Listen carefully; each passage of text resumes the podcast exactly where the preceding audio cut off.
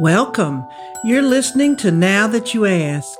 Curious answers to life's persistent questions as seen through the eyes of Akasha Halsey. That would be me. I'll be your host and guide as we settle in for a few minutes of the unexpected that may bring about your own questions and maybe even some answers too. Thanks so much for joining me. Now let's get started with the show. Making Peace. Today, I'm sad. A friend of over 15 years was found passed away at her home after another friend called the police for a wellness check. She had apparently been dead for a few days, and mail was piled up around her front door. Her front door was up many, many steep steps from the street and not very visible from below so I can see how this fact was overlooked. She had lost her husband to cancer a couple of years before, and she worked from home during and after COVID, so our contact with each other was not as frequent as it had once been. I could see she had become a bit withdrawn, but she insisted she was okay, using her ever present, quirky sense of humor. This all happened about a month ago, but it's just now really hitting me. I heard about this a week or so after the fact, feeling shocked and blindsided, as were many of our mutual friends. For many days, I thought about it over and over, almost unable to believe that it had happened. At various times, something would happen, or someone would say something that would remind me of my friend, and I would have the realization as if for the first time that I would never see her again. And still, I knew I wasn't yet feeling the grief that I am now. She was younger than I am, and her life compared to mine hadn't been all that easy.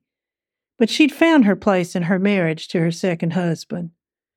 There was an understanding of each other that supported their love and care for one another, and I was so happy to hear her talk about how much she appreciated their relationship. And then he died, and now so has she. I can remember my daddy telling me at different times in his life that all his friends were dying. He was in his 40s the first time I remember him saying that. And then it felt like almost two decades before he began mentioning it again. I could hear the sadness in his voice when he spoke their names, and a little something that he remembered about them usually. And I thought I understood what he must be going through, but I see now that I had no idea. Losing a friend, someone I could tell anything to and not worry about being misunderstood, is akin to losing a support rope to the stability of life. Maybe this is a female thing, maybe not, but the feeling of being unmoored, it's quite real. Nick Saban retiring from coaching at Alabama was hard to put my hands around and hard to accept. But he's still here with us, and we can catch glimpses of him from time to time if we try. With my friend, There'll be no more sightings, no more walks and talks, no more laughing at the same things. We have a mutual community, and those people are mourning her as well, but somehow I can't bring myself to lean into them right now. Right now, I'm just beginning to come to terms with her death myself. Right now, I can only hope to reach my own level of acceptance of this being a part of life that none of us escapes. But why her? And why now? She had found a happy place for herself. She was proud of herself and the job she was doing. She never hurt anyone, and she was a good friend. I hope she knew all these things because her friends did, and she was appreciated by all of us. When someone receives a dire diagnosis, there is time to prepare a bit, time to come to terms with those facts. But when someone just drops dead, there is no time for anyone to make peace with that. There's an autopsy being performed on my friend to determine the cause of her death, but that will take several weeks. There will be a memorial at a later date, but that too will probably be a few months down the road. So right now, I'm trying to find my way through the hole her passing has left inside of me, knowing there's no way to turn the clock back and not yet seeing the way ahead. That's a lonely road, one we will all probably travel at some point in our lives, but Nothing about knowing the truth of that offers me much solace at this moment. There's no way to know what's next, is the message I keep hearing in my head. I can make all the plans I want, but anything could pop up and scatter those plans to the wind. I think I do have a glimpse of this year based on what I want to accomplish, but there's no guarantee. Those impromptu scenarios used to thrill me, the no guarantee kind, because I sensed they meant a new adventure was just around the corner. A new adventure is still possible, but the options are more limited at this time in my life and I'm humbled when one of my fellow travelers falls by the wayside. It's not so much that I'm scared. It's it's that I'm feeling more alone and lonely as I continue down my own path.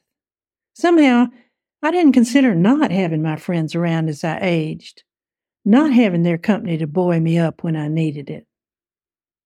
I talk a lot about knowing yourself and accepting who you are, warts and all. I also talk a lot about trusting this process we call life because, well, really, we don't have the final say. But the sudden death of someone I care about has humbled me in a new and different way. Truth has shifted. Trust has shifted. And I'm not exactly sure how. I feel like I'll get to go on for a little good bit, but maybe not. I want to finish what I started this year, and I hope I get to, but who knows? Certainly, I won't get to finish if I don't get my ass in gear. Maybe that's the first step. The gift that my friend's passing gave me. Do it now. There's no guarantee of a later date to get it done. I wish I could have my friend along for the ride of writing my book this year, but she's gone away. Gone, but not forgotten by me. Gone, but here in spirit in these words. Gone to a different place but still with me in my memories and my love of her, still giving me the gift of who she was, and wiping away my tears so I can go on. Thank you for listening to Now That You Ask. I hope you found this episode insightful and perhaps entertaining too. Don't forget to subscribe, and if you enjoyed the show, please take a moment to rate and review it on iTunes. If you didn't like the show, well, I guess you just lost a few minutes of your life. But you might want to try another one. They're all really different. You can also listen to past episodes and subscribe to email updates on nowthatyouaskpodcast.com. Bye bye for now.